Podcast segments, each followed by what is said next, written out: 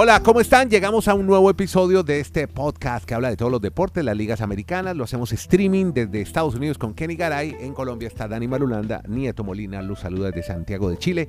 Y vamos a empezar hablando de béisbol, de la Major League Baseball, con Dani Marulanda para que me cuente cómo va la historia de Aaron Judge, el famoso pelotero MVP de la última temporada del béisbol de las grandes ligas, porque parece, como queda gente libre, ya ahora sí tiene una propuesta en serio, firme, y parecería, Dani nos va a contar la historia, que la está estudiando. Hola Dani, ¿cómo le va? Y empiece su historia contándome qué número de episodio de podcast llevamos, Dani. Hola, ¿cómo están? Sí, señor, comenzamos diciendo que es el episodio 892. Bien. Con el saludo y el abrazo a todo nuestro auditorio. Qué pues era una oferta que venía de muchas partes, sí, pero lo que se tenía claro desde un principio es cuál iba a ser la mejor oferta. Sí.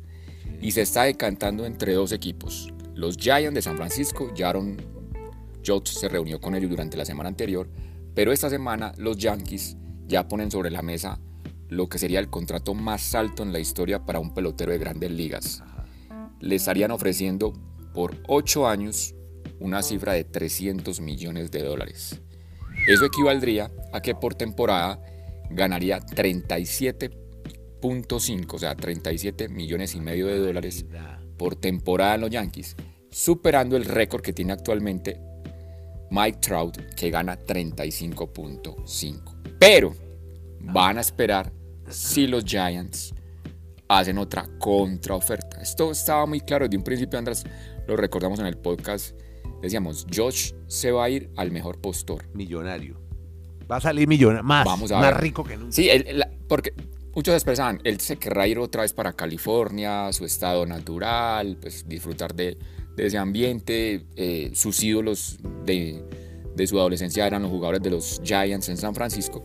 Pero si los Yankees se van a meter toda la mano a su bolsillo y no lo quieren dejar ir, vamos a ver si va a primar el sentimiento o el tema de los billetes, de los dólares, bueno, para Aaron Judge, pero se prepara que sea el contrato más alto, reiteramos, en la historia de un pelotero de las grandes ligas. Y del deporte, porque ayer salió una oferta, y con esto saludo a Kenny Garay, de $200 millones que le han hecho a Cristiano Ronaldo en el fútbol. Hola Kenny, ¿cómo le va? ¿Cómo le va, don Andrés? Un abrazo, feliz día. Ya nos va a contar cómo pueden aprovechar los últimos días antes de que venga el 5 de diciembre y sorteemos la camiseta de Magallanes, equipo de primera. Nos lo va a contar Andrés. Desde Alaska hasta la Patagonia, desde Arica hasta Punta Arenas, oferta multimillonaria de Arabia Saudita, ¿no? Sí. De Arabia Saudita, sí, $200 millones. Y aquí estamos hablando de 300, pero ¿cuántos años, Dani? 7 años, me dijo. Sí, 37 al año. Ya $37 millones al año. Lo de Ronaldo es $200 millones, pero no todo, no es para él todo, eso es por un tiempo, es un año, no lo tenemos claro, ¿verdad?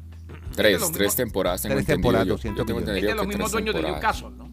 Exactamente. Ay, ¿y será que habrá un recambio también ahí para que juegue otra vez en la Premier? Puede ser. Bueno, no sé. Miremos a ver qué pasa. Pero bueno, hablemos con Kenny Garay, tenemos noticias de... Hablemos de béisbol, hombre, porque... El ex-manager del equipo de los Marlins de Miami ya tiene nueva casa. ¿A dónde se va? Creo que a aguantar frío. Kenny Garay. A una ciudad hermosa, una de las ciudades que más nos gusta. Allá Marulanda dejó huella y club de fanáticas. No friegue, ¿verdad? ¿Cómo? Esos panamericanos, por Dios. Sí. Hizo y deshizo. Hay 2 o 3 muchachitos muy parecidos a él en Toronto. Don Mattingly se une a los Azulejos de Toronto, ajá, como entrenador de banca de John Schneider. De banca, no principal, no head coach. No head coach, no. El de banca es el que sigue después del head coach. Recordemos, como jugador fue toletero de los Yankees, 6 veces todos estrellas. Se une a los Azulejos luego de 7 temporadas como manager de los Miami Marlins. Ahí ganó manager del año en la Liga Nacional en el 2020. Uh-huh. Marlins previamente pasó 5 temporadas como manager de los Dodgers, ganó 3 títulos de división en ese lapso, también trabajó como entrenador de bateo y entrenador de banca para los Yankees y como entrenador de bateo de los Dodgers antes de su etapa como gerente en Los Ángeles, como manager de los Dodgers, luego de los Marlins, y ahora vuelve a ser uno de los asistentes o el coach de banca de John Schneider en los Azulejos de Toronto. Nunca se quedará sin trabajo mientras esté saludable Don Mattingly, uno de los nombres de siempre en el béisbol de grandes ligas. Muy bien, entonces... ¿Qué le parece, Andrés? ¿Qué le parece, Andrés? No. ¿Qué le parece la fama que me crea el señor Garay? Menos mal mi mamá no... Yo no dije nada. Menos mal que uno va por las calles de Toronto y hay muchos muchachitos parecidos a usted. ¿Muchos? Ayer, usted habló de tres. Menos, no, oiga, tres, pues, es que tres son multitud, decía mi abuela. Ah, bueno, ah, sí. Se menos mal mi mamá ya no escucha este podcast, porque ahora como escucha solo Bad Bunny, ahora que están saliendo todos esos resúmenes anuales de Spotify, sí, resulta que Bad Bunny es el más la rompe en todos lados. O sea, mi mamá nos cambió por Bad Bunny. Bueno, en fin. Y bueno, muy bien. Claro, no, una canción, una mujer culta y educada. Ya no, oiga, no, pero oiga una canción que está muy buena, se llama Ojitos Lindos, muy buena, no, que hace con un grupo colombiano, Bomba Estéreo. Oiga, oiga, la verdad, dele una oportunidad a Box Bunny, digo, a Bad Bunny. Todos los deportes y las ligas americanas en el podcast La Sacó del Estadio. Hablemos más bien del baloncesto, entramos al fútbol americano porque Aaron Donald se perderá el primer partido de su carrera. Dani Marulanda. Sí, ¿cómo les parece? A mí me parece realmente increíble que este jugador, en la posición que tiene, que es un liniero defensivo, donde sufren tantos golpes, donde la posición les afecta tanto la rodilla, los tobillos, este fin de semana sea la primera vez que se va a perder un juego por una lesión, la del tobillo. Aaron Donald, el campeón con los Rams, pues no va a estar este fin de semana. Es una ausencia más grande todavía para este equipo que, hombre, yo no recuerdo, Garay, usted sí tenga buena memoria, un equipo con tan mala actuación después de ser el último campeón del Super Bowl. No, este claro que tampoco. Este debe ser el caso más crónico de campeonitis.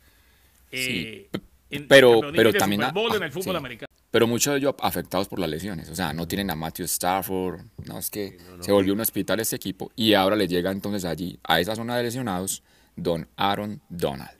¿Qué le pasó a este equipo, hermano? A los Rams, se fue cayendo, además de que bajó su nivel, muchos lesionados, ganó el Super Bowl y hasta ahí llegó, y lo teníamos muchos como candidato, inclusive a repetir título, cuando, no se nos olvide cuando empezó la temporada, entre Rams y Bills de Buffalo, muchos dijeron, este puede ser el Super Bowl.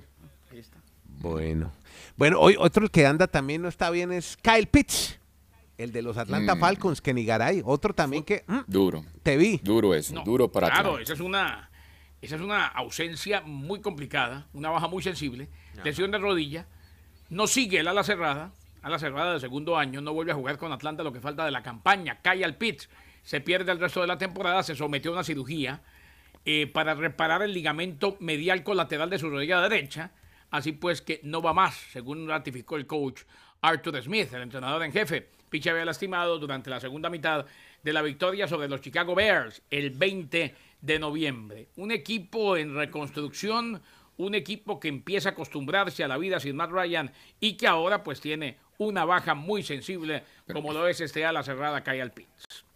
Los que deben de estar celebrando, bueno, no celebrando Garay, Andrés, pero sí, pues el tema de Tom Brady y los Bucaneros, porque ese equipo era el rival para ese final de temporada de Tampa. Pero muy ahora bien. Sin esa, es que ese jugador era clave en la ofensiva. En una división muy mediocre, ¿no? Sí, por eso. Y ya sin él, pues ahí Tampa va a tener más opción realmente de ganar esa mediocre división en esta temporada. Bueno, mientras huele pan navideño ya en su casa, Garay. Sí, porque aquí no solamente a pan navideño, sino a varias delicias de la pastelería chilena. Fíjense que ellos hacen una especie de pan navideño que llaman pan de Pascua. Pan de Pascua, a la entrada me lo ofrecieron ayer en el líder, me dijeron, señor, ¿quiere comprar pan de Pascua? Y yo no, todavía no, yo voy a esperar unos días. Es delicioso, y mi suegra lo hace divino. Sí. Por ejemplo, los peruanos tienen algo muy parecido, pero más suave, más... no es tan compacto, llamado panetón, en fin, ya huele al alfajor, ya huele a todo. Yo desde aquí les voy a mandar natilla y buñuelos. Eso le decía, quería decir, ya en su casa huele a natilla y buñuelo en el Retiro Antioquia, Colombia. Ya huele. Ya este fin de semana, llegaron tías y comieron natilla, hicieron buñuelo y todo eso. Y también el roscón, ¿no? Comerse el roscón es bastante bueno. Hace que le gusta a usted. Claro. Su favorito. Pero ¿sabe cuál es rico? Relleno con arequipe, con dulce leche. Ese es el bueno. Y hay uno gigantesco. Con guayaba, con bocadillo. Hay uno gigantesco que es para que se parten pedacitos en la casa y todos comemos roscón. Ese es el que hay que comer. Exactamente, muy bien. Siga comiendo roscón en diciembre, viejo Kenny. Y de una vez lo acompaña... ¿Quiere acompañar con un buen regalo su árbol de Navidad? ¿Qué tal una camiseta de un equipo que asciende a la primera división del fútbol chileno? Magallanes de Chile. Gánese la camiseta. ¿Y cómo? Facilísimo. Oiga, usted tiene en casualidad ahí en un cajón una camiseta de un equipo de cualquiera de las ligas americanas, de NFL, de béisbol, un equipo, una camiseta de los Yankees, de los Miami Marlins, en fin, de un equipo cualquiera, de los indios, allá no se llama, puede ser de los indios de Cleveland, a pesar de que no se llamen así, de los, sí, sirve, ¿no, Garay? Sí, cualquiera. Sí, claro, sí, claro. Sí, ya no se llaman, pero se llamaban. Los Guardianes de Cleveland. Y ahora son los Guardians, pero usted tiene la de los indios, ¿qué hacemos? Póngasela. Y si tiene los Washington Redskins, sirve, a pesar de que ya no se llame así. Exactamente. Se la pone y se toma una selfie, así de simple, con su celular ahí en la mano. ¿Y qué hace? Pues se mete a Twitter, se mete a la cuenta La Saco Podcast, no la envía, y hay un tweet fijado con la camiseta Magallanes, y el 5 de diciembre, atento, que en el Twitter Space, ese conversatorio delicioso que hacemos todos los lunes aquí con Garay Marulanda, ahí les vamos a contar cuál es la segunda parte para que se ganen esa camiseta de Magallanes, un obsequio navideño de La Sacó del Estadio.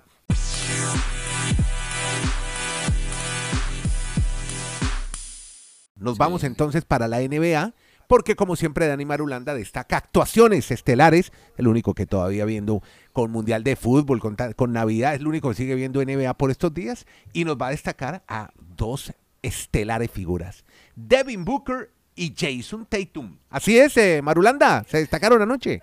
Sí, señor, y no solo yo los estoy viendo. ¿Sabe quién está ayer en primera fila del Coliseo de los Celtics de Boston viendo la super actuación de Jayson Tatum, 49 puntos, su mejor registro en lo que va la temporada? ¿Cómo se llama el hijo mayor? Príncipe Guillermo. Lady Diana. El príncipe Guillermo. El príncipe Guillermo. Con su hermosa esposa estaban en primera fila viendo a los Celtics y al Miami Heat. Un muy buen partido salió al fin de cuentas. Pero porque el hermano es el duque. Harry. Corríjame. Harry, que es el pelirrojo. Está con Kate. El duque de Sussex, digo bien. Sussex, sí, está muy bien, muy bueno su británico. El que se parece físicamente a Carson Wentz, al quarterback. Usted sí sabe que ellos están peleados, ¿no? No, pero yo creo que ya se hicieron amigos después de ir a donde la reina Isabel a despedirla. No, pero ni siquiera. Volvieron a hablar. Por eso es que anoche estaban los duques, el príncipe Guillermo en Boston y el duque de Sussex en Nueva York. No se quieren cruzar. No, pero es que están cada uno con su agenda personal, pero sí se habla, no, Kenny, no sea chismoso.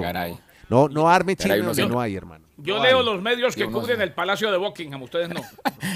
Oiga, pues uno se enreda diciendo que príncipes, que duques, no sé qué. No, el hijo de esa señora y de ese señor. Pero yo no sé, estaba enamorado el camarógrafo, el director de cámaras, porque cada instante primer plano para esa pareja. Muy bonita su esposa, muy elegantes, disfrutando y celebrando ese triunfo de los Celtics. Bueno, y ahora, ¿mirando a quién? A Tatum y a Booker, ¿no? Y a Booker también. Sí, bueno, señor. Booker, ya vamos para lo de Booker. Booker es el de los Suns. Hágale con Devin, ¿qué le pasó al hombre de Phoenix? En tres cuartos anotó 51 puntos. Yo creo que no hay más nada que decir. Listo. Lo tiene muy motivado, para que usted siga con su historia. Lo tiene muy motivado su señora en la casa, ¿o no le parece? Sí, claro. ¿Quién nieto? Sí, no, la Kardashian, no, a mí no, a Booker. A mí me preocupa la distancia entre Phoenix y Los Ángeles. ¿Cuándo se ven? Le dicen, nieto, usted lo motiva bien su señora en la casa, ¿cierto? Sí, el hombre se ve muy bien. No, hombre, a Booker le va a decir, venga, juegue solo tres cuartos y venga de rápido. Entonces, por eso hace 51 puntos en tres cuartos para darle directo para la casa. Depende de cómo sea la dama, ¿no? ¿Cómo? No, claro, porque hay unas que motivan y otras que no, cada cual. Así Kendall Jenner no le... Búsquela en Instagram. Kendall Jenner, búsquela, a ver, Garay, a ver si no está motivado Booker, si no tiene una motivación adicional en casa. ¿Qué es lo que Kendall Jenner? Kendall Jenner, que es la hija de Bruce Jenner, ¿se acuerda? El atleta que cambió de sexo. Bueno. Hay problemas en Brooklyn, Garay, con los Nets, ahora con Ben Simmons. Este Ben Simmons, Andrés, cuando no es una cosa es otra. ¿Qué pasó, hombre? Mínimo los próximos 3 juegos no va a estar con los Nets de Brooklyn. Se le diagnosticó distensión en la parte superior de la pantorrilla lateral izquierda. ¿Qué es eso? Esto después de el partido, o antes, se anunció oficialmente antes del partido, no pudo estar ya, ante los Wizards de Washington. Así que el día de ayer marcó el 7º juego que Simmons se pierde esa temporada debido a problemas. Se marchó durante el triunfo del lunes sobre Orlando Magic en la primera parte. El entrenador, Jack Bond de los Nets, dijo que Simmons iría día a día, pero ahora queda confirmado que se perderá mínimo 3 partidos más. Problema de rodilla y problema de pantorrilla. Bueno, muy bien. Hablemos de ciclismo. Qué bueno, hombre. Hablaron. Oiga, a propósito, Renko Benepul anuncia que competirá en el Giro de Italia, pero entonces no me cuadra para que dispute el Tour de Francia con Tadej Pogačar. Entonces, ¿qué marulanda? ¿No esperamos que Benepul se gane el Tour de Francia el año entrante? ¿Usted qué piensa? Pero ya lo ha confirmado. Ya, dijo, me voy para el Giro. Dijo que iba pero dice que no va al Tour, pero dice que no va al Tour. No lo digo yo, sino que pues no cuadra la fecha, y no es fácil ganarse Tour y Giro en un año subsiguiente. No, usted sabe que hay poca... Pero sí lo puede... No, lo puede disputar, pero quizás sí lo pueda ganar el Tour. Exacto. Si compite... Sí, por eso, porque... No, si se la mete todo al Giro, pues entonces no podría aspirar a... Sí, no, yo lo entiendo. Entiendo lo que usted quiere expresar, pero... O sea, correr los dos y los podrá hacer, lo que pasa es que solo iría en uno a fondo, solo iría en uno a tope. No, pero hubiera sido lindo ver el Tour de Francia Renko-Tadej el año entrante, ¿no? Sí. Ah, bueno. Eso era lo que... O verá opción de pronto por la altimetría que pueda ser más fácil para él ganar el Giro y que tal vez no tenga tantos competidores. Bueno, habrá que esperar de aquí a que arranque la próxima temporada y conozcamos todo. Esos vericuetos. Como pero usted me iba a contar de otro ciclista, de Rebellin. Sí, pues no sé. Sí, nos emocionamos mucho con el ciclismo, pero hombre, yo lamentablemente me estoy volviendo, ¿cómo se llama esto? De dar informaciones luctuosas cada día. ¿Qué pasó? David Rebellin, sí, a quien usted disfrutó en altas etapas de montaña. Sí, me acuerdo. Pues lamentablemente en un entrenamiento, todavía está muy joven, 51 años, o estaba muy joven. Sí, total. Fue atropellado por un camión en Italia y ha perdido la vida. No. Y perdió la vida. Uy, don David Rebellin. No me diga. Uy, no sabía. Qué bárbaro. En paz descanse, no, pero es que fue madre. Últimamente hemos estado con el tema Rebellin y con el tema Valanta, pues despidiendo a gente muy joven. Pero, se nos adelanta muy rápido en el camino y es lamentable, y para sentarnos a reflexionar. Disfrutemos la vida, que uno no sabe cuándo se le acaba. Se volvió un riesgo entrenar en las carreteras. Si no respetan los automovilistas el metro y medio que hay que tener con los ciclistas, pues van a seguir ocurriendo este tipo de incidentes. Hay que hacer algo para contrarrestar que estos muchachos puedan salir a entrenar y no tengan ningún inconveniente. Bueno, hablemos más bien del fútbol colombiano, hombre. Qué bien lo del Deportivo Pereira, el grande Matecaña. Oiga, me contaban que Matecaña, la palabra viene porque ahí había un cultivo de caña de azúcar, creo, para construir el estadio, don Hernán Ramírez Villegas, que además fue el arquitecto del estadio. ¿Cómo le parece ese dato curioso que le tenía para saludar al Pereira? Buenísimo, buenísimo. Usted es un Matecaña. Matecaña. No, Pereira grande, en las finales. Sí, con todo el respeto, no abaratemos el grande, ¿no? Mire, grande se puede, Kenny, con su Bucaramanga. Se puede, sí, mire el Pereira en la final. Se puede. Bucaramanga ha estado en la final, la ha perdido, pero ha estado. Sí, pero ahora, hace mucho tiempo. No fue hace tanto tiempo. Como 20 Fuimos años. A la final 96-97. Exactamente. 96-97. Y la perdimos contra el equipo del Chiqui García, porque ese América prácticamente era el dueño del Bucaramanga. Eran la gran mayoría jugadores que pertenecían al América y los mandaban a Bucaramanga para que jugaran allá. Bueno, y cuéntenos de Pereira Medellín, final del fútbol colombiano. Comienza este fin de semana, Marulanda. Pues realmente aquí hay mucha alegría en Pereira, porque es que es un equipo más que sufrido. Primera vez en la historia del fútbol colombiano, que arrancó en 1948, que este equipo llega a una final, y en los torneos cortos que se implementaron desde el 2002 ya son 16 equipos diferentes los que han llegado a una final, mi estimado Garay. En los torneos cortos su Bucaramanga todavía no ha tenido esos placeres de estar en una gran finalísima. Lo que se está discutiendo ahora es Bucaramanga dónde va a ganar un torneo corto, pero en esa época no lo consideraban para título y por eso fue a la final. Le ganó el torneo corto a Quindío en Armenia, pero no le colgaron estrella. Entonces, pero bueno, yo creo que es muy loable destacar realmente a Andrés lo del Pereira. O sea, un equipo muy luchador, trabajador, sin figuras, con un entrenador que había salido de un equipo tradicional. Y por la puerta de atrás, ¿no? Salió Restrepo. Y se puso a trabajar serio, juicioso. Y bueno, pues la felicidad que hay en Pereira. O sea, vean las redes sociales, fanáticos de toda la vida de ese equipo, llorando, gritando, porque no lo pueden creer. Por fin les llegó el añorado día. Garay, algún día nos llegará a nosotros con los Dolphins. Oiga, el que veo mucho es al Cucho Hernández, el futbolista. Estaba yendo al estadio a acompañar al Pereira. Que ahora está en la MLS, Pereira. Sí, señor. Ese día va a llegar con los Dolphins. A morir enfermo. Y va a llegar con el Bucaramanga y espero yo poderlo ver. Pero, acordándome se me vienen a la cabeza varios nombres de Pereira. ¿Se acuerdan, por ejemplo, de Roberto Vasco? Vasco, el arquero. El arquero. Yo me acuerdo de Sergio Sierra. ¡El flaco! No. El flaco Sierra. No, vamos a matar. Hablan mucho de una época de, paraguayos. No sé los nombres, pero he escuchado mucho que hablan de una época de unos paraguayos muy famosos en Pereira. Y estaba César López Frete, ¿se acuerda? Sí, claro, fue entrenador de ese equipo. Don Pacho Ormazábal. Claro. Pacho Ormazábal que pasó por... Pero ese es chileno. Ese es chileno, Ormazábal. Ese es chileno. Y fue técnico también. Y para acá, ¿cómo es la vida Andrés de Garay? Colegas, sí. Luis Alfredo Céspedes. Ah, no, y don Pacho Benítez que se nos acaba de ir. No le tocó ir ese momento. Pero está viendo desde el cielo en primera plana ahí. Bueno, pues muy bien por el Pereira. Y bueno, de final difícil porque el Medellín tiene su cuento. El poderoso también. Equipo respetable de Marulanda. ¿No? Bueno, no dijo nada. Sigo. Sí, sigo. No, te di pie para que me iba a hablar del Nieto, poderoso. Le estaba preguntando, Nieto, que si usted piensa que el Medellín es respetable. Equipo bueno. Con David González. Vea, yo les digo, hombre, a mí me parece increíble que Nacional se haya ganado la liga del primer semestre y que Medellín haya llegado a la final del segundo semestre. Con eso les digo todo. Bueno, ya, no diga más. No, muchas gracias. Oye, lo de David González era un cañazo, ¿no? Ese muchacho sí habla inglés de verdad, Dani. Sí, claro. Sí, no, él estuvo en Manchester, claro. No, él habla inglés, claro. Yo lo digo hablando inglés. No, porque cuando él empezó a atajar dijeron que hablaba 4 idiomas, que hablaba África. No, pero sí estuvo el tercer arquero del City hace mucho. Es un tipo muy educado, respetuoso. Sí, buena familia. No, en algún momento tapó muy bien. E inclusive fue campeón con Medellín. No alcanzó a estar en selecciones colombianas. Y llegó a estar en selección Colombia, sí, señor. Claro. Es que, imagínate cómo es la vida de curiosa. Hace 20 años, en el 2002, el título lo lograron en Pasto. Y la noche anterior, pues... Ya pasaron 20 años de ese título en Pasto. Imagínense, así es la vida. O sea, fue su primer título y ahora primera vez que va a una final como entrenador. En su debut.